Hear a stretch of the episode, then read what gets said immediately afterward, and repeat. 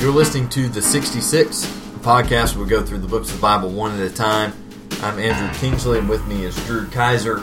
And today we are in what some commentators have called one of the most sanctified passages of the entire Bible, which I thought was an odd term to use. As a more sanctified chapter than the rest. Is it set apart from the rest? Maybe? Yeah, maybe that's the meaning there. It's a very holy chapter. Right, and it is. This is a chapter I'm sure everyone is familiar with. This is Jesus' prayer uh, called the High Priestly Prayer, also called the Prayer of Unity or the Real Lord's Prayer. Yeah, I've the heard real it- Lord's Prayer. I've heard it called everybody refers to the model prayer in Matthew 6 as the Lord's Prayer. Mm-hmm. You know, that's how it's understood. And so, you know, that's the way I remember learning from childhood is that's not the Lord's Prayer. The Lord's Prayer is in John 17. And that that's an accurate statement.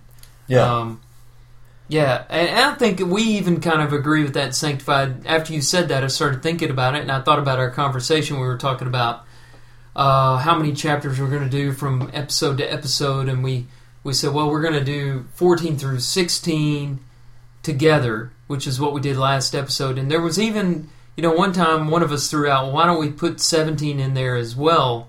yeah, And we thought, well, even though 17 is not much material, we have to do that one by itself right. which means we may agree with that part about this passage of scripture being set apart from the rest. I mean, we evidently agree that it's special.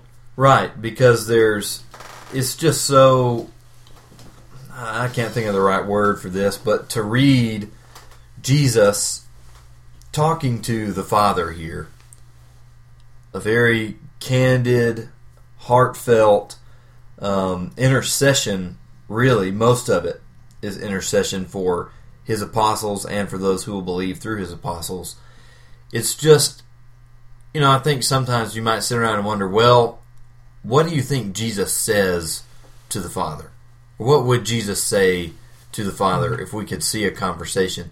Well, this is what we have, and it's we see for the first few verses him talking about um, giving glory to God and to himself, and then he moves into talking about his apostles and praying for them uh, to be kept safe, to be unified, and then he moves into all of those who will believe through his apostles, which I think definitely applies to everyone in Acts, and then even continuing all the way up into now.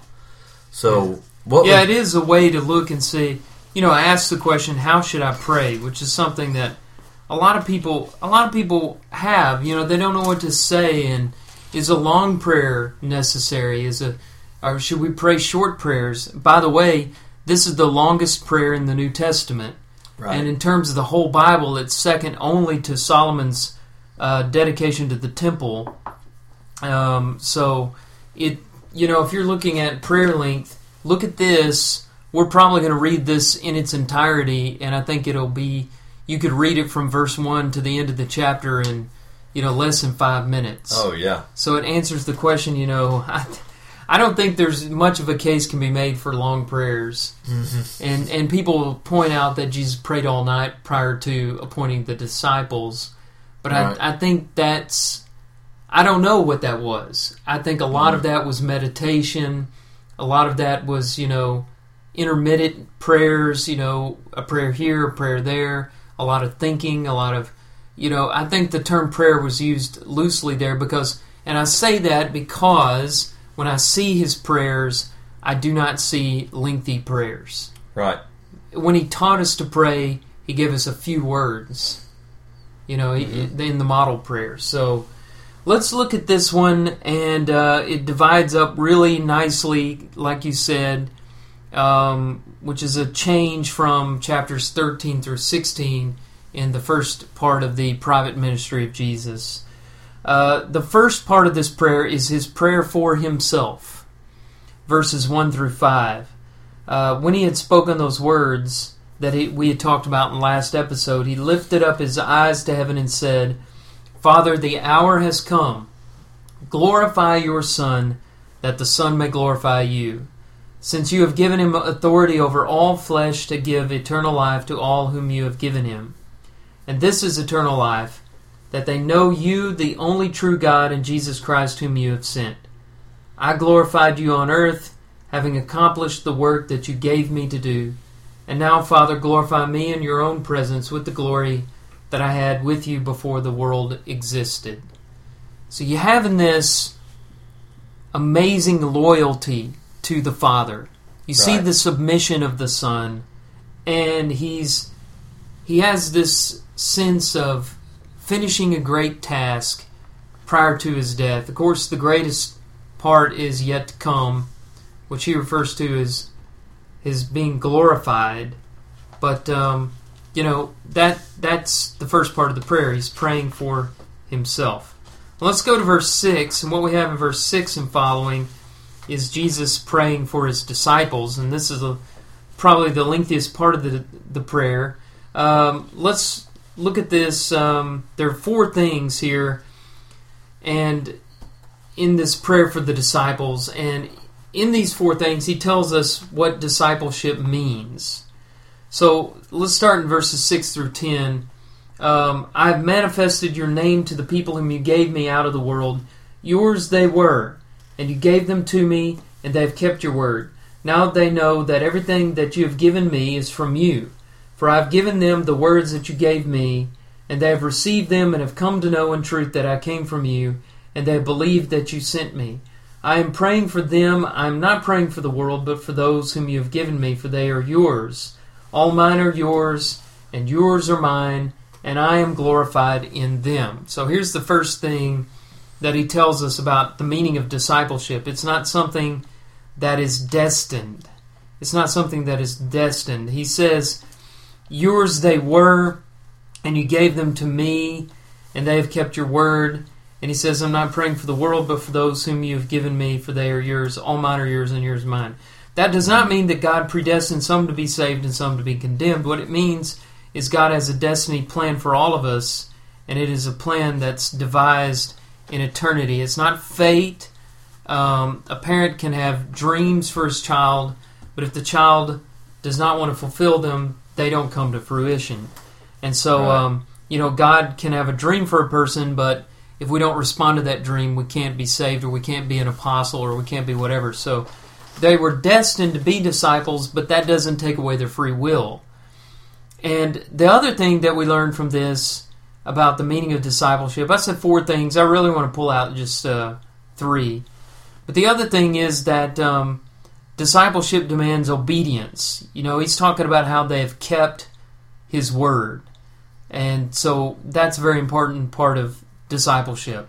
And the last thing is that discipleship is a basic acceptance of the fact that Jesus came from God.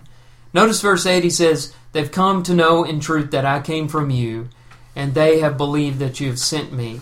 I didn't do that very well, Andrew, but you know, there's three things in verses 6 mm-hmm. through 10 that he says about discipleship that it is mm-hmm. destined, that it demands obedience, and that it is a basic acceptance of the fact that Jesus came from God. At least that's what Yeah. we get from, you know, this part of the prayer. Now, I want to continue his words on behalf of his disciples, and he makes several petitions in verses 11 through 19 on their behalf. First of all, he prays for them to be delivered from the enmity of the world. Um, I'm no longer in the world, but they are in the world, and I'm coming to you. Holy Father, keep them in your name, which you have given me, that they may be one, even as we are one. He says, While I was with them, I kept them in your name, which you have given me. I have guarded them, and not one of them have been lost, except the son of destruction, that the scripture may be fulfilled. But now I'm coming to you, and these things I speak in the world, that they may have my joy fulfilled in themselves. I've given you them your word, and the world has hated them because they are not of the world, just as I'm not of the world. I do not ask that you take them out of the world, but that you keep them from the evil one.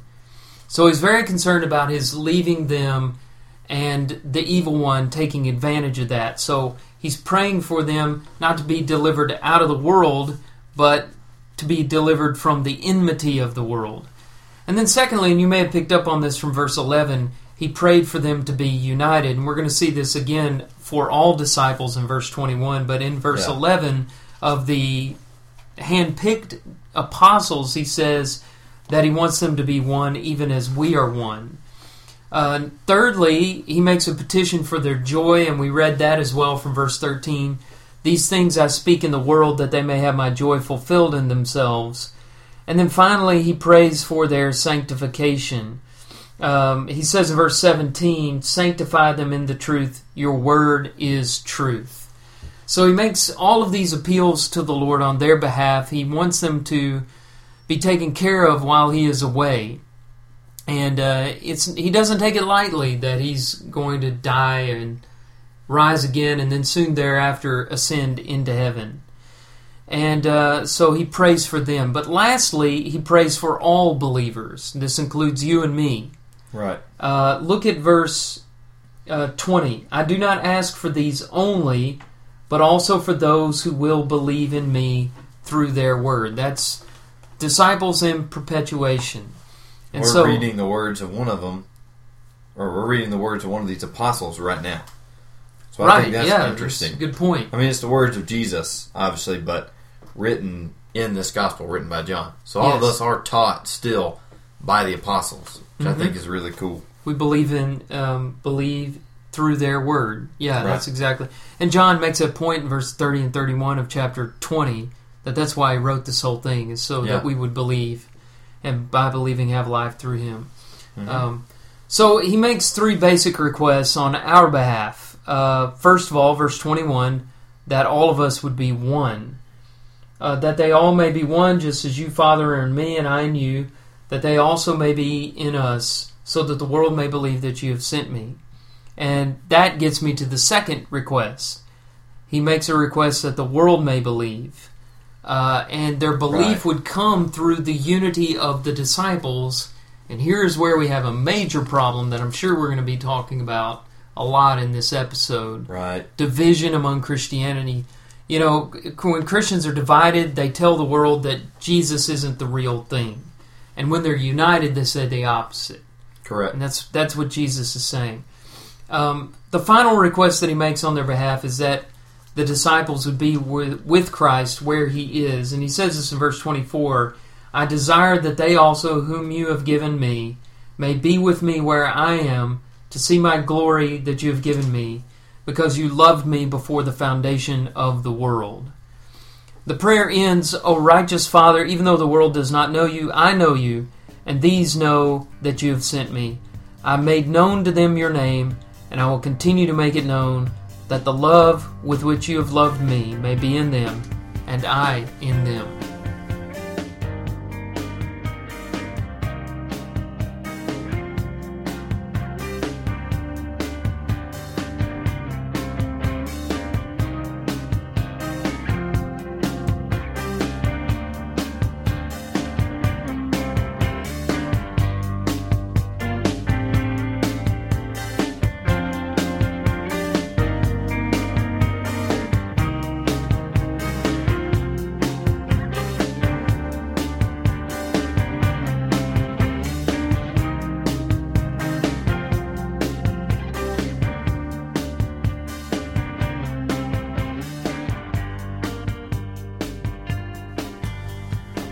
The reasons that we wanted to do John 17 by itself is because it does have some very deep stuff regarding the divinity of Christ, the nature of God, the question of whether God is Trinitarian, meaning three persons in one, or Unitarian, meaning just one person in one essence.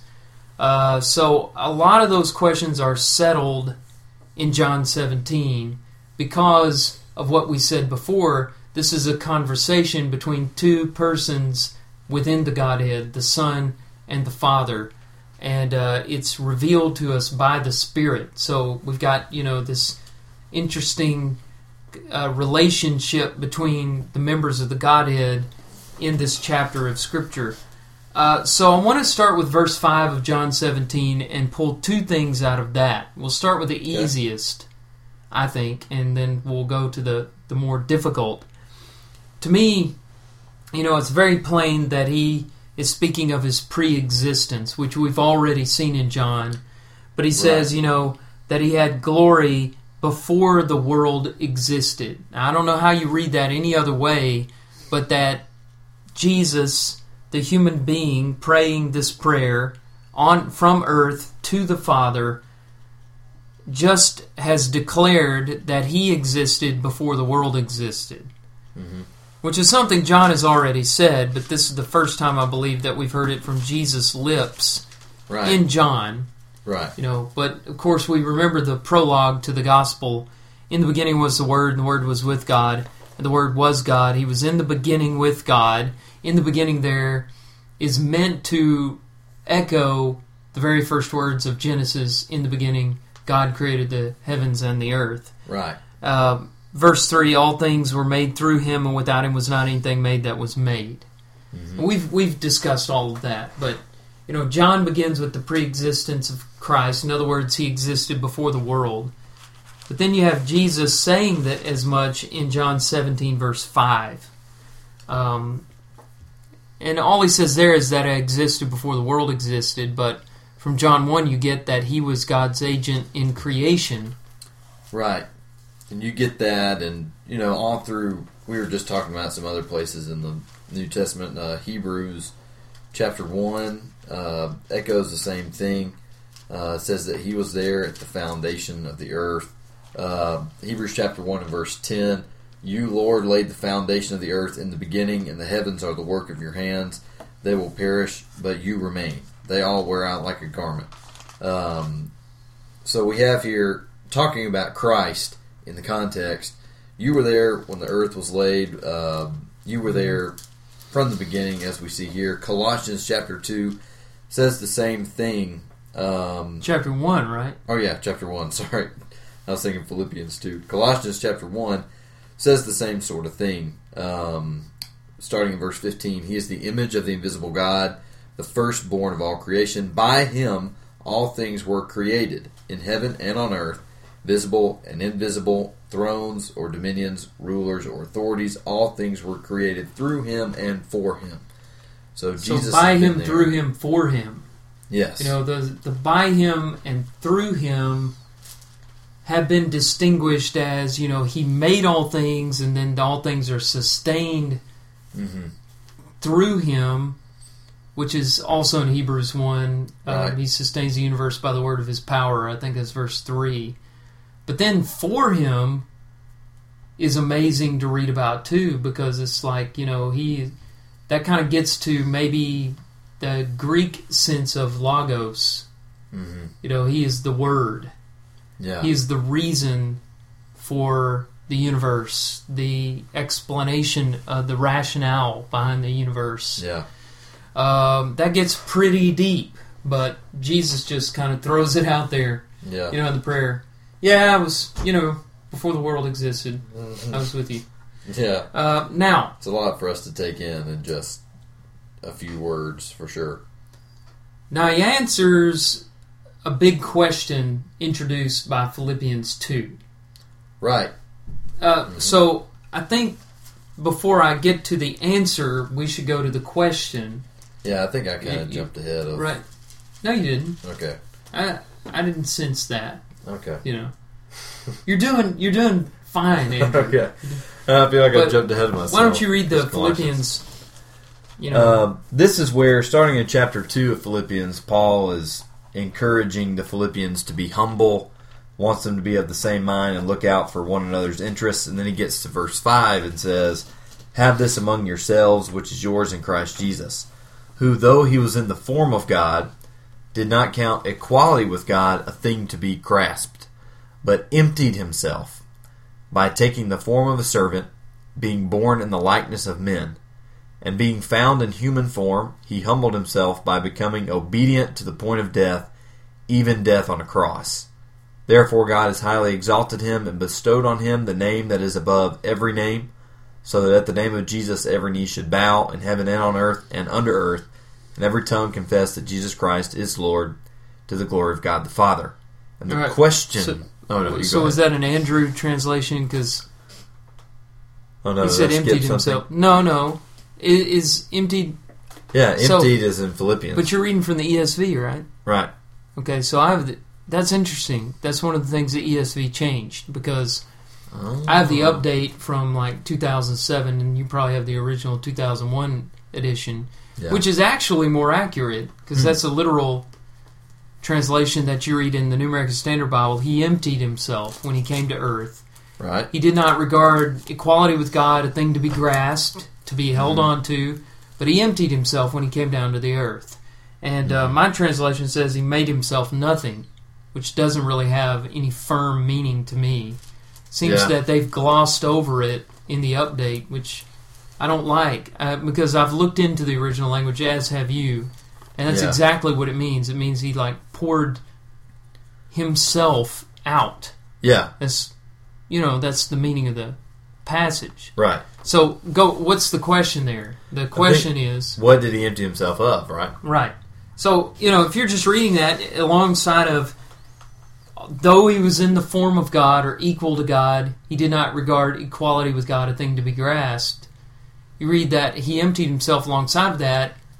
What are people naturally going to assume that he emptied himself of his um, de- deity? Right. Right. I mean, that's what a lot of people think that means. hmm But then you run into problems, you know, in John and all over the place when he's saying, you know, before Abraham was, I am. And we've already talked about how many times he's claiming to be God, Right. not just come from God, but that he is God.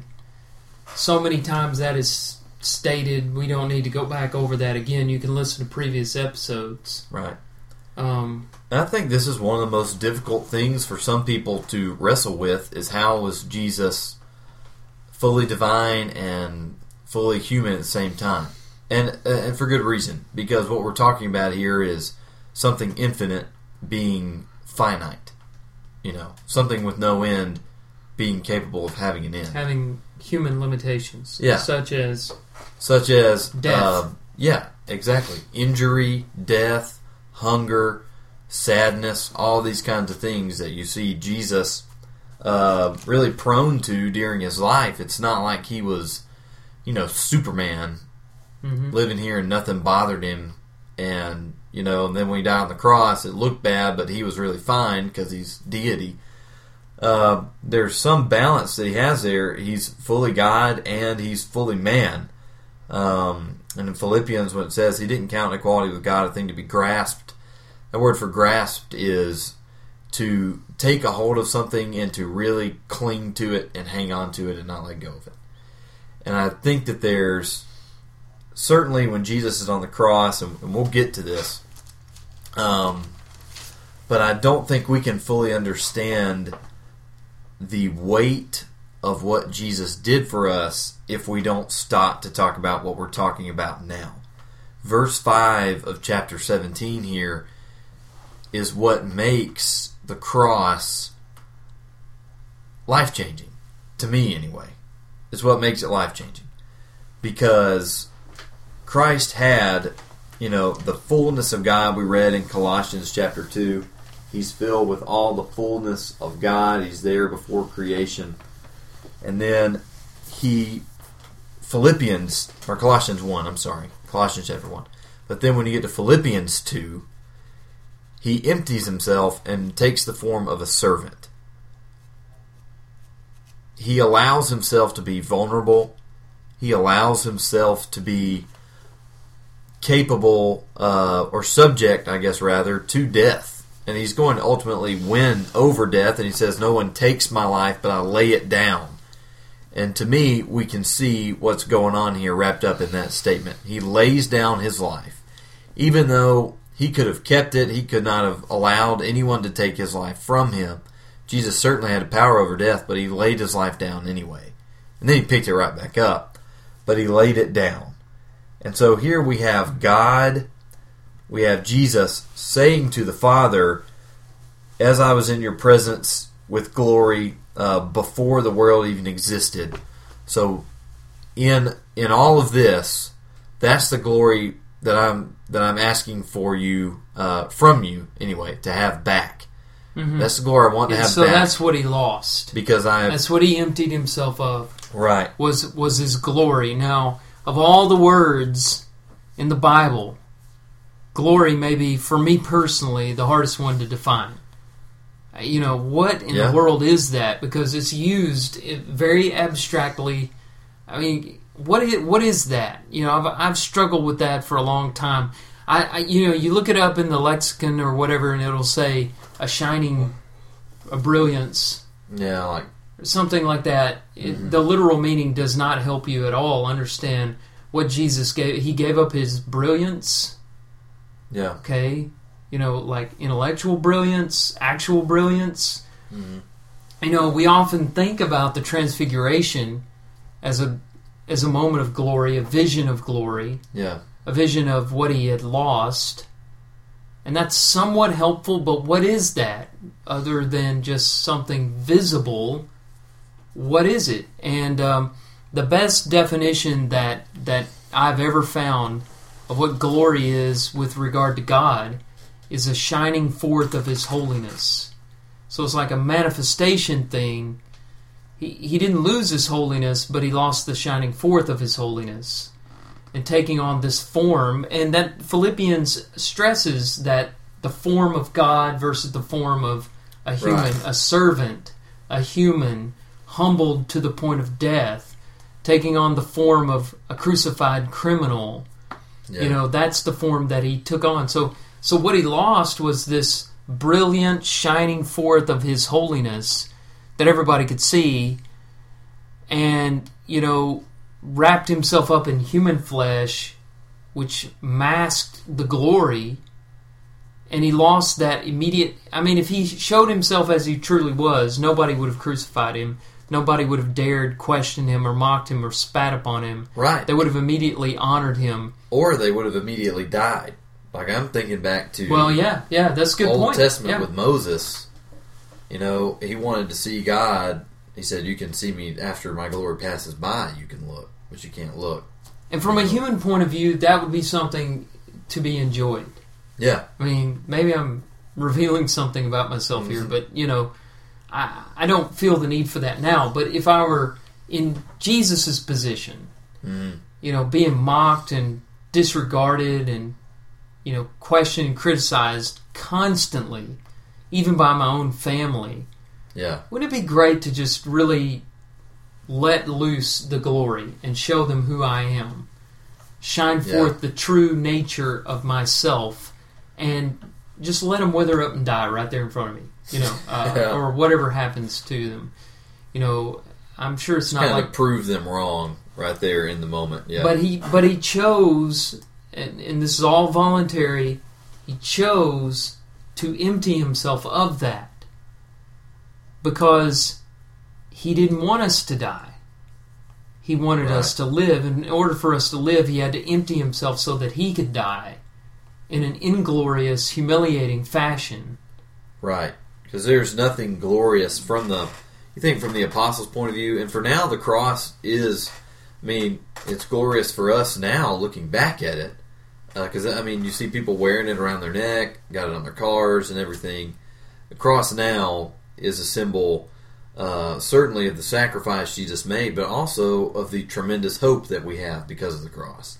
So there is Right. some there is some glory, right the and that's the interesting now. thing that's the But- interesting thing it's like glory meets humility at the cross Yeah. And because the cross is a shining forth of the holiness of god It is- also yeah, it is for us now, but for John, when it's happening, yeah it's not. I mean, death on a cross is not glorious at all in the eyes at the time of its occurrence. But it was. It didn't appear to be. right, that's my point. Okay. Yeah. I'm sorry. Yeah, that's that's the point I'm trying to make.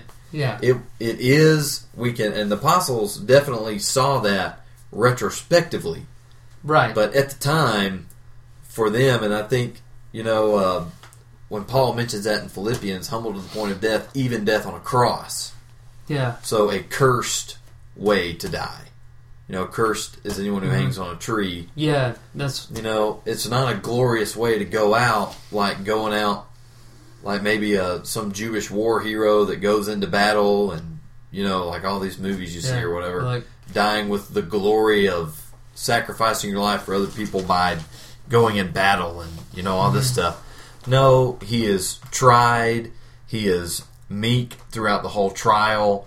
You know, our concept of a hero now is during the trial, if you haven't done anything wrong, you stand up and you say, I haven't done anything wrong. And You da, da, da. can't handle the truth. Yeah, all this kind of stuff like you you're not gonna you know do this to me and da da da da. but Jesus, I love the voice. yeah, Jesus just It's your righteous indignation voice. yeah, that's my righteous righteous indignation voice. But Jesus, you know, he he takes it for us, and so that's what makes the the cross glorious now. But certainly viewing it for the apostles and for everyone else, it was not a like the glorious way to go out. But now, But that was s- the only way that he could substitute himself for us. Right. Is to empty himself of the glory so that he could die so that in his but then in his death if glory is a shining forth of God's holiness in his death there was actual glory right.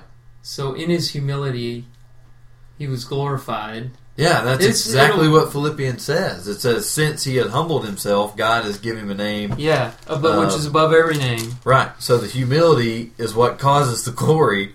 I mean, it's, it is, it's it's mind blowing. It really Yeah. is. Um, but it's the heart of the gospel exactly in in this prayer, and so you can see why you know we wanted to handle this chapter by itself, and we're not even finished yet. I mean, Yeah. let's let's move on to the love.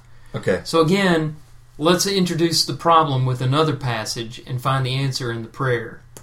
And this the problem is introduced in this case in 1 John chapter 4 verse 8, which is everybody knows this verse, God is love. And everybody loves that idea. Yeah. But you have to think about that for a long time to realize what John is saying. He's not saying God is equal to love and that love and God are the same thing because then we'd just be as bound to worship love as we are to worship God. And Right. love is not God, but God is love. I mean, so he's not saying that God and love are exact equals. He's not saying love is a God. Uh, What Uh-huh. he's saying is love is an essential part of God's nature. Right. If you if you ever have found a time in the historical timeline of God or before history in which God was not loved, then he would he would cease to be God. Because God God is essentially loving. All right, fine. Everybody likes that. But here's the problem. Love seeks an object. Love is relational by definition, hmm which means one person by himself cannot love. But there was a time when the world wasn't here, and God was alone in eternity. I mean, that has to be the case if everything except for God has been created. Okay, and so another thing is some people say, well, the reason the world was created was so God could have something to love. There's some people, some preachers that I really respect, some thinkers that I really respect that say that. I've heard him say that. And uh, I don't think that's true because that negates 1 John 4 8. If God had to create the world in order to love something, then he is not love, infinitely loving. Because love is relational. That would predate, that would mean there's a time before the world in which there was no relationship.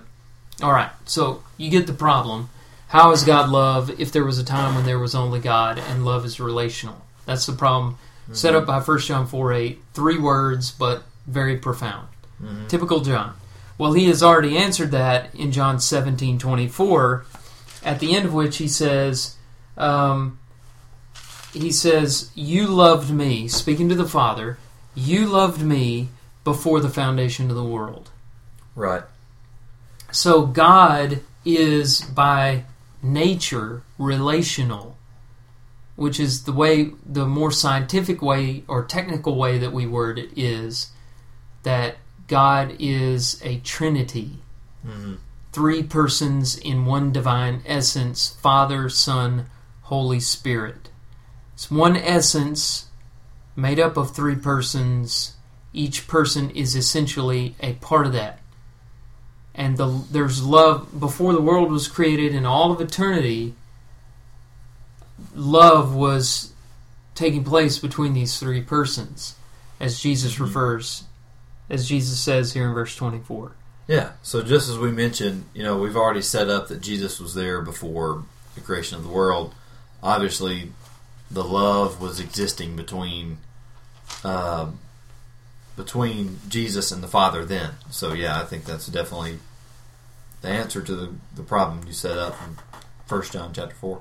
Yeah. So, and I think this is the only place where this is this clear. Mm-hmm. I mean, there are other passages, of course, to talk about the love of Jesus for the Father and vice versa. But in terms of it occurring before the world existed, before he was born of Mary, in his pre-existent state, I mean, we just don't get to look into that part of the universe or that part outside the universe. We just don't get to look at that Mhm. too much. And John is the only gospel writer, for example, who even talks about this part of Jesus' life. Yeah. And um, yeah, I don't, you know, there are a few mentions in Revelation, which again comes from John. You know, Mhm. he's the lamb that was slain before the foundation of the world. In other words, there was, you know, and Paul talks about the eternal purpose that God had in Jesus Christ. So there are, you know, references in Paul and in John to this pre-existent state, but there's not a whole lot said about it beyond the idea that God had a plan all along and that God created the world. And so it's a very interesting glimpse into this stage of eternity. hmm And I think there's, I've got another thing, kind of shift gears. If you're, Yeah, if we Sure. okay, if we've got time, real quick, um, something about the things that Jesus says about the apostles, because in our last episode we talked a little bit about how the apostles will get it, but then they don't really get it, and we've seen that as a theme throughout the apostles' lives, and it will even continue in the next few chapters until Jesus is raised from the dead and they see him and they know uh, that he is actually raised from the dead. I think it's interesting. Um, a few of these things that Jesus says about them. He says, uh, let's see here. Uh, well, I just had it, now I've lost it. He says a few times that they know that he is from God. They believe that um, that he has been sent from directly from the Father. Here in verse 25, the verse right after the one we just discussed. O righteous Father, even though the world does not know you, I know you, and these know that you have sent me. I have made known to them your name, and I will continue to make it known. So there's, to some degree, that the apostles do know that Jesus has come from God. Now, they might not understand all the ins and outs and, and what that means. In verse 8, again, this is what I was looking for. Verse 8 For I have given them the words that you gave me, and they have received them, and have come to know in truth that I came from you, and they have believed that you sent me. So they have received the words that Jesus has taught. They're taking them in, uh, all except obviously the son of destruction, as Jesus calls him. Mhm. But they have received the Judas. words, and they know in truth that he has come from the Father. So maybe we're. I don't know. I think maybe in some of these talks that we've had, I haven't given the apostles enough credit, I guess. But at the same time, they still have not reached uh, the fullest level of understanding. Uh, but they're Right. getting there. yeah, they understand enough for Jesus to speaking directly to the Father to say, they know. Keep them safe. Keep them Mhm. from evil or from the evil one, whatever your translation says. Mhm. Keep them from evil because they know. and as we learned last episode, the rest of the gaps are going to be filled in by the Spirit, Right, another comforter right. who will come alongside, which is the word comforter comes from paraclete, hmm come to come alongside of them and help them in their preaching and teaching of the truth. Right.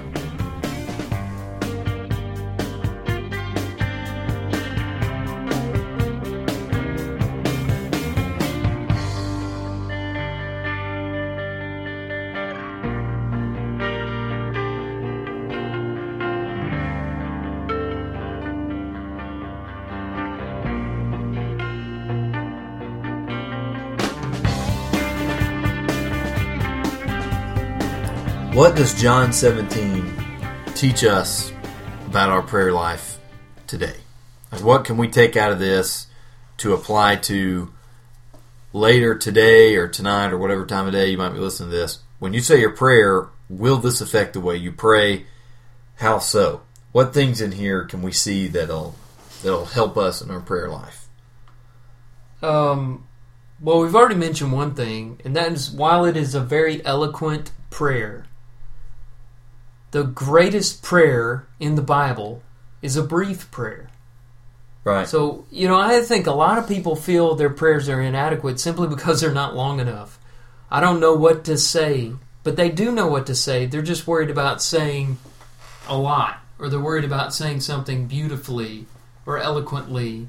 Just, you know, you can you can talk to God as your father and you don't have to you know it's just between you and him and it doesn't have to be a big long sermon for print it's not supposed to be a sermon you know? Yeah. you know so he's not preaching he's not laying we pulled some principles out some very deep theological things Mhm. but they're just mentioned incidentally here it's not mentioned as and i think if you know some of my brethren were doing this prayer they would say you know glorify me in your presence with the glory that I had with you before the world existed. Uh, you know, Lord, that at one time it was just you and me Yeah. and not the world. I created the world. I am the creator, Yeah. and it is wrong to say that I am not the creator. Yeah. Uh, you know, and just going on and on. Just kind of offering the. I am glorif- I am the glorious one, and nobody else is. You know, j- he just says it and moves on. And here's something I think is interesting that I didn't think of till now. So sorry for not giving you a heads up on this. It's okay. You don't have to run everything by me. I'll tell you what. I mean, I'm thinking of what a lot of folks will do, and this is what I do. That when my prayers get super long, this is why. Here is Jesus says, "I'm praying for the ones that you gave me, that you'll keep them from the evil one." We do, and I'm sure Jesus did this. I I would just assume. I could definitely be wrong, but what we don't see is, I pray for John, and John is dealing with this and this and this. He doesn't Yes. understand this and this. Yeah, Peter Peter's doing pretty good, but he just doesn't understand all this. Be with Peter, and you know he does. We don't see individual, and I'm, and I'm he not broke his leg last Tuesday. Yeah. pray that surgery goes well. and I'm not saying that it's wrong uh, that we don't need to pray for people individually because I think we definitely do. And Jesus But you're here, not saying also that it's wrong to do a blanket statement. Also, Right. Like, take for example, if I'm sitting in my office and I block out a half hour to pray for the youth group, and you know, I think it is great, and I think every minister should should practice individually praying for you know the people that they are um, that they're growing with. Really, you know, they're helping them to grow, and then in return, it's helping um, you know the minister to grow as well. Obviously, but I think it's great, you know, to sit down and say, "Well, I'm praying for so and so because they're dealing with this, and then so and so for this." Kind of like what I was just saying. But then at the same time, you know, I think so many times we feel guilty if we don't stop and by name and individual case and you know down to every last detail pray for all these things. I think it's healthy to do so, but at the same time, I don't think we necessarily feel guilty if we get up and say, "I pray for." all of the youth group that you can keep them from evil, that they can follow your word. Similar to some of these things that Jesus prays for his apostles for. But, you know, we, we are praying for each other. And I think that's, you know, I, I, th- I think there's some power in indi- individually praying for people. Um, we see that in James, praying for the one who's sick. Um, well, and uh, he told Peter in Luke 22 that he'd prayed for him yeah, that his faith would not fail. yeah, Um, you know, so he, you know, he did. But in the examples that we have, we don't have any of these lists that we Right. hear in public prayer so often. right, You don't have to do that. You can say, "Be with everybody on the prayer list" and move on. right. I mean, Uh, you can. you know, it doesn't have to be a marathon prayer. Right. And I'm not necessarily saying that marathon prayers are are bad. I, There's a time and a place for them. Exactly. I'm not sure the public assembly is the place for them. There's definitely a time and a place for them, and That's more I would personal. agree with you that I mean, look here. Here's one thing about those kind of prayers. If you were to get up and to give a list, it would be your list, even if it was the bulletin list. It'd be an arbitrary list of people that the congregation felt, as a whole, that it could share or it thought of to share. And we all know that some of the people on the prayer list are just like you know, they've been on there. That maybe they should have been taken off. They've been on there a long time, or yeah, uh, already- somebody just on a whim threw their hand up and threw that name out, and there's like somebody else in the church who's really hurting, who's keeping that private, or there's somebody else who has a relative at the brink of death but did not disclose that to get it on the prayer list. So what it is, it's an arbitrary list. You're not going to list everybody who really needs prayer in that prayer. You can't you can't physically do it. There's not enough time to do it. You just can't do it. So keep that in mind. You know, uh, this completist mentality of I've got to name everybody on this official prayer list is just not the right attitude. I mean, Mhm. it's almost like you you get more in Jesus' way of doing thing, things like I'm praying for my disciples and I'm praying for those who believe through their word. And we're we're spending way too much time on this one point, but yeah, I think you know a lot of people are confused about how much to say and what should be said and what gets covered and you know Jesus says in Matthew six, your Father knows what you need before you ask. yeah. So it's not it- about the list. I think it has something to say with the focus of what you're praying for and why you are praying. Jesus' mm-hmm. focus and the reason, obviously, you know, just like you you said in the first section with the with the organization of the chapter, those are the things he's praying for: himself, his apostles, everyone else is going to believe through Mhm. his apostles. Yeah, And in each section, he has, you know, he he has these things that he wants to convey to God about them, keep them safe. Hey, they are yours. Just you know, you gave them to me. They're mine. They're yours. Sanctify them, set them apart, and then he moves on and prays. You know, also prays for unity. Then he moves on, and I think it's. I, I don't know. I think it's interesting that um, something something else that I pick up from this is that prayer is more about relationship than anything else. I think maybe that's what I'm trying to say. Because look at you know he says, "Father, the hour has come. Glorify your Son," and and he taught us to pray Matthew six, "Our Father who is in heaven." hmm And you know, so many times, and I'm not saying this; it's wrong to say "Dear God" or uh, what's what's some other ways, "Our Lord." You know, you know, referring to God as God or Lord is fine. You know, it's not wrong. But wouldn't you rather use Father? I mean, it's just you know to think of God as our Father and to pray to Him that way speaks of just this wonderful relationship that we have that hmm is made possible through Jesus Christ. And so that's, you know, what is highlighted here is he is relating to God. He's growing closer to God. He's getting strengthened by God through this process. He's not just working down the list of things that need to be said, Right. treating prayer as a magical incantation or a spell that, you know, if I say it, then it's going to happen. You know, it's it's not treated that way. Right, it's really, truly asking God to do something. I mean, that's what Jesus is doing here.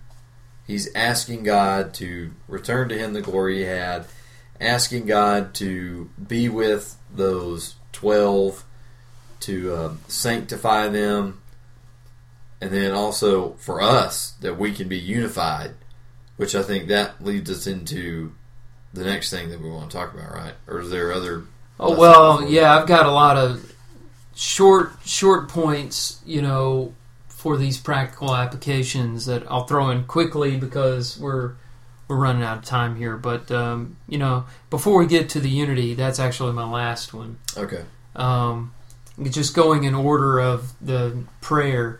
First thing that I come to is that eternal life is basically a relationship with God. Because he says in verse 3 This is eternal life, that they know you, the only true God, and Jesus whom you have sent. And knowledge, as we have learned, is not just intellectual, but biblically speaking, knowing God has to do with being, being in a relationship with Him. Yeah. You know, it's a in the Old Testament, it's a euphemism for a sexual relationship. Mhm. Uh, you know, Adam knew his wife, and they bore a son. They named him Seth. You know, we Mhm. we know all about that usage of the term, and here it's it has to do with you know ha- having a relationship with God, and you know one of uh, a very popular author has written that the Bible never talks about having a personal relationship with Jesus Christ. What about John seventeen three? That they may Yeah. know God and Jesus Christ whom you have sent. That's a relationship with Jesus Christ. And what about verse 21? Uh, that they all may be one, just as you, Father, are in me, and I in you, that they may also be in us. Yeah, I mean, that's exactly right. I mean, that's verse twenty-three. now. Does that involve faith and repentance and confession and baptism and faithfulness? And yes, it does Mhm. involve that. And so, um, you know, does it involve studying the Bible and and having intellectual knowledge? Of course, it does. But what Right. saves you is being is having that wedge of sin that has been between you and God removed through the blood of Jesus Christ Right. when he paid the price for your your sins and and brought you into a relationship with God. That's what saves you. Okay, let's move on to the second one. Well, whatever, however we're counting, because prayer was the mm-hmm. first one. Yeah. The next one. Um, this is a very important one. We are to be in the world, but not of the world. Right. That's verse 15. I do not ask you ask that you take them out of the world, but that you keep them from the evil one. They are not of the world, just as I am not of the world. That's a very important distinction to make. Because I think some people believe we're not of the world and we're not supposed to be in the world. And, you know, that smothers our evangelistic mission right. if we have that attitude of withdrawal from society. Cannot withdraw ourselves from society.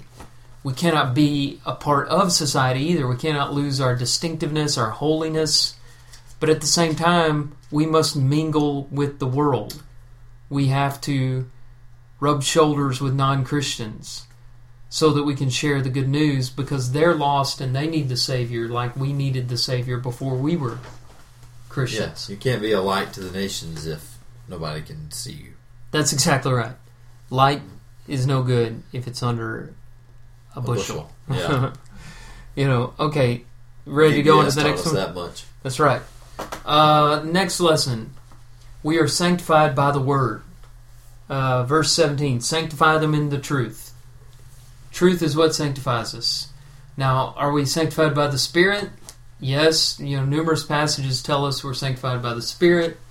Uh, but I think Second Thessalonians uh, 2 13 and 14 kind of ties all of this together for us, showing the relationship between the Spirit and the Word, or the Spirit and truth. If I could just get over to it, man. Um, Second Thessalonians two. I'm sorry, Second Thessalonians two, thirteen. Um, God chose you as the first fruits to be saved through sanctification by the Spirit and belief in the truth. So the Spirit sanctifies us using the instrument of truth, which He revealed hmm um, to the inspired writers who wrote it down in the Bible, which is the next point. The Word, we're sanctified by truth. The Word is truth. That's also Right. verse 17. Thy Word is truth. So truth is found in God's Word. Uh, and then the last one is the one that you read, uh, mentioned. Very important lesson, verse 21. Jesus' prayer for unity. Uh, he says, that they all may be one, just as you, Father, are in me and I in you, that they also may be in us, so that the world may believe that you have sent me. Jesus desires the church to be unified. And that is not what we have today. You know, denominationalism is not God's plan for the church. Last Right. episode, you talked about this theory of the hallway with rooms, and Yeah. that's how a lot of people have rationalized the sin of denominationalism. It's sinful, you know, and and I know that because of the way that Jesus defines unity. He doesn't define it as a hall with rooms or you know an ocean that has many tributaries, but he defines it as being one. Yeah. And he's not saying, you know, I want all the churches, all the different denominations to be one. He's saying, I want all the disciples to be one. Right. Just like we read in John 15 about the branches on the Mhm. vine. Um, in John 17, now we're reading about the oneness of the body. Hmm Um, there's no way that you can reconcile denominationalism with that vision that Jesus has for the church. Correct. And you see, well, I mean, what he says, he says, so that everybody, or so that the world may believe that you have sent me. What one of people's biggest problems with coming to Christianity is, well, God's not the author of confusion according to the Bible. And look, you have all these different branches of Christianity. You have all these different denominations of Christianity. Yeah, or on another level, on a on a more innocuous level, I want to be a Christian, but I don't know where to start. Do Yeah. I, you know, I'm interested in Jesus Christ. Do I go to the Catholic Church or do I go to the Methodist Church? Do I go to this Baptist Church? Do I go to this big evangelical Protestant church? Uh, do I go to the Greek Orthodox Church? Uh, Mormons? You know, do do I visit them and see what they're talking about? Where do I start if I'm just somebody who you know has slowly come to a belief in the Christian, the God of the Bible? Mm-hmm. You know, do, where do I go? You know, you go from that confusion to the skepticism that is natural that you refer to. uh, You know, how can there be a God when his people can't seem to agree on anything? Right. You know, not that's not even talking about the strife and jealousy and contention that exists within congregations. We're just talking about denominationalism, but this verse also speaks to that problem as well. Yeah. So how do we? I guess for us, and I don't know if this is the avenue to where we can find an answer for this question. Certainly, because we're almost out of time. We have two or three minutes left. Yeah. I mean, what do we do about that? I mean, I think we all recognize that we should not be divided. But how do we go about promoting that kind of unity? Well, there's only one thing that all Christians agree on, and that's the Word of God. Yeah. So you start with what we agree on, and you decide we're going to follow this no matter what. And that's the only possible solution for unity. yeah. Unless you choose ecumenism, which is uh, the idea that we have unity and diversity, which is the hall with many rooms idea. Yeah. But Jesus pretty much destroys that in his vision for one one people. Yeah. Uh, I mean, not and there is. several rooms. I don't think either one of us would shy away from saying there's unity and diversity, but not. I mean, not on the level that we're talking about with denominationalism. Well, not because then we yeah, like lose. ra- maybe racial diversity or lose our- cultural diversity. yeah, yeah. I'm thinking of or diversity know, of opinion in matters I'm thinking of of opinion. First Corinthians 12 when I say that. yeah, diversity of function, diversity Right. of talent, diversity of gifts, Right. but not diversity of beliefs. You know, Yes. uh, fundamental ideas about who God is, and like I said, there are, in in Christ, Christendom there are Trinitarians and Unitarians. There are people that believe that there are three persons in one God, and there are people that believe that God is just one person. There are people that believe in Christendom that you know Jesus is God, and there are people that don't believe Jesus is God Yeah. and you know, and then there are myriad other disagreements. Yeah. But that's pro- uh, that's a big one, you know, right there. The Mhm. nature of God. Yeah. That's about who we're worshiping. That's no longer parts of the body. Paul uses the hand, the eye, and the foot. That's no longer like okay, well, us as this church are the eye, and then you as that other denomination, y'all are the hand. And uh, I mean, it's that those are two whole separate Mhm. bodies that you're talking about there. Those are not Right. That's that's different bodies. right. Yeah. It's a, those are off of those are different vines, not different branches off the same Yeah. vine. Those are Yeah. totally different vines. Uh, well, that's all our time. We as always, really appreciate you joining us. Uh, we are transitioning next time into the Passion Ministry of Jesus. Probably the part of the book of John that you are most interested in. So I encourage you to keep listening, put a word out, spread the word about the podcast, let people know what we're doing. Uh, tell them they can go to the66.net and start at any book of the Bible they choose that we have recorded so far. I mean, Yeah. Uh, we need to go count and see how many we've got so far, but uh, we're we're still at the beginning of this project, Right. but we're making progress. We're making headway, and uh, if you have time, leave us a review or rate us on iTunes. We would really appreciate that. We're trying to get up in the standings, and uh, you know, follow us on Twitter at the 66 Podcast. Uh, next time, we get into the passion ministry of Jesus Christ.